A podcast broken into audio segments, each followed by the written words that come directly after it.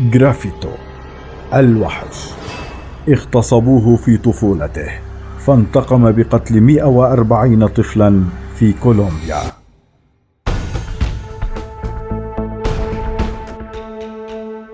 تحول لويس جرافيتو من ضحية إلى وحش. ينتقم من كل الأطفال بسبب تعرضه للاعتداء الجنسي في طفولته. فضلا عن تعرضه للإيذاء البدني من والده الذي كان يقيم له حفلات تعذيب.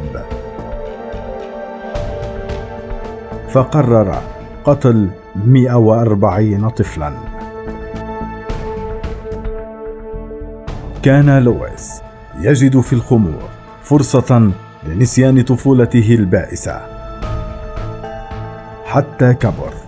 وعمل في مستودع في كولومبيا في التسعينيات ولكنه فشل بعدما تم طرده من العمل فاتجه للعمل كبائع متجول حيث سهل له عمله عملية اصطياد الأطفال من الشوارع بعدما كان يغريهم بالحلوى.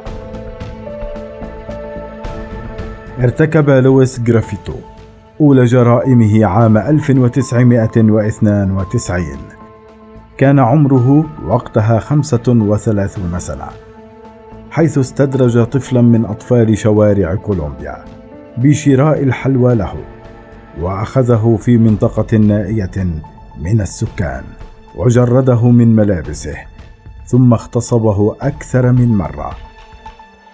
وبعد ذلك قطع جسده ودفنه. ثم توالت جرائم لويس في القتل حيث كان ينتظر الأطفال أمام المدارس. وعندما يرى الأطفال تلهو وتفرح كان ينتابه شعور بالغضب والانتقام بسبب طفولته البائسة. ويعرض عليهم الحلوى والصور الدينية مجانا. ثم يستدرجهم في أماكن مختلفة.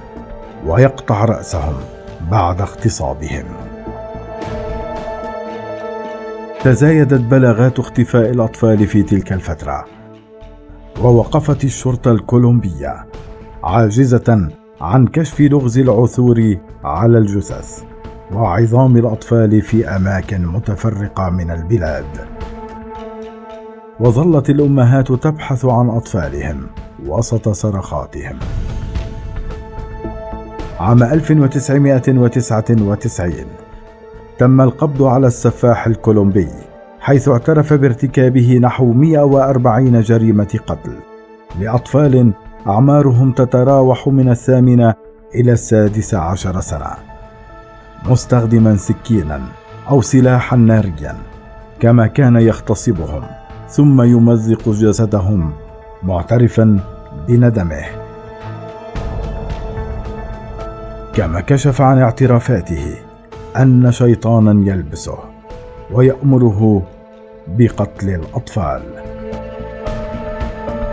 أخيرا تم الحكم على الوحش لويس جرافيتو السفاح الكولومبي بالسجن أربعين سنة حسب القانون الكولومبي. ومن المفترض أن يخرج بعد بضع سنوات.